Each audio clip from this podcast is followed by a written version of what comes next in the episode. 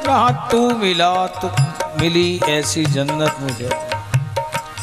वो रूबरू आ जाए, बहुत मज़े की बात, बड़े आनंद की बात। ना भी आए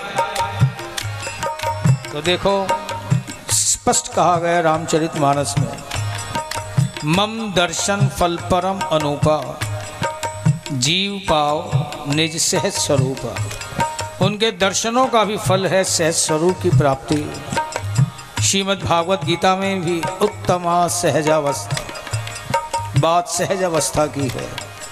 और दोषाप नयन वो करे, गुणों से श्रृंगार भी जब वो करे तो उसके मिलने के अलावा अब रह क्या गया? जैसे वो ही जीवन में उतर गया हो, गुणों के माध्यम से। हम सब चाहते हैं कि एक बार तेरा दर्शन हो जाए। कईयों को हुआ भी लेकिन जैसी बात बननी चाहिए थी, वो दर्शन से भी बनी नहीं। रावण के सामने भी श्री रामचंद्र है। दुर्जन का दुर्जन ही रहा।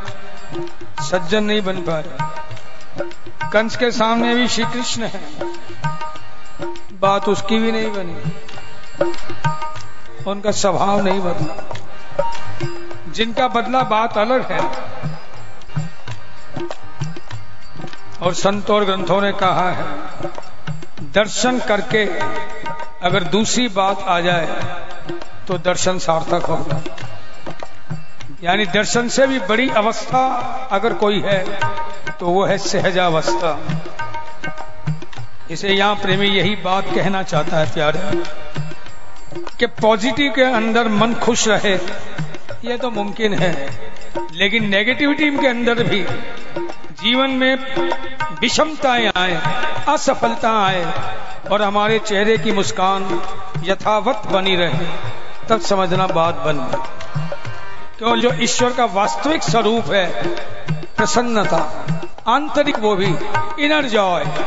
जब उस अवस्था में आदमी पहुँच गया, फिर ईश्वर आए ना आए, उसकी मर्ज़ी। असी तो एवे ही मस्तेंगे ये भी बहुत बड़ा लक्षण है। ये दुनिया को जानने की ज़्यादा ज़रूरत नहीं। ज़्यादा माथा पच्ची नहीं। हर एक का इतिहास बटोरने की ज़रूरत नहीं। अक्सर हम यही चूकते हैं। फला कैसे है? फलाने के भाई बहन कितने माँ बाप कैसे बीवी बच्चे कैसे अरे भाई, तेने क्या करना है? जितनी देर मिले राधे राधे कर और आगे हट। लेकिन हम इतिहास बटोरने में लग जाते हैं। राम जी के पुत्रों का इतिहास नहीं रहा। हमारे तुम्हारे की तो औकात ही क्या? लेकिन आदत से लाचार, ये सब मंजिल से दूर जाने की बातें हैं बंधुओं जितना व्यवहार निभाना, उतना निभाओ। बाकी वो कहते हैं मैं ज़िंदगी का साज बजाता चला गया। हर फ़िक्र को धुएँ में उड़ाता चला गया। गम और खुशी का फ़र्क ना महसूस हो जहाँ। गम और खुशी का फ़र्क ना महसूस हो जहाँ मैं दिल को उस मुकाम पे लाता चला।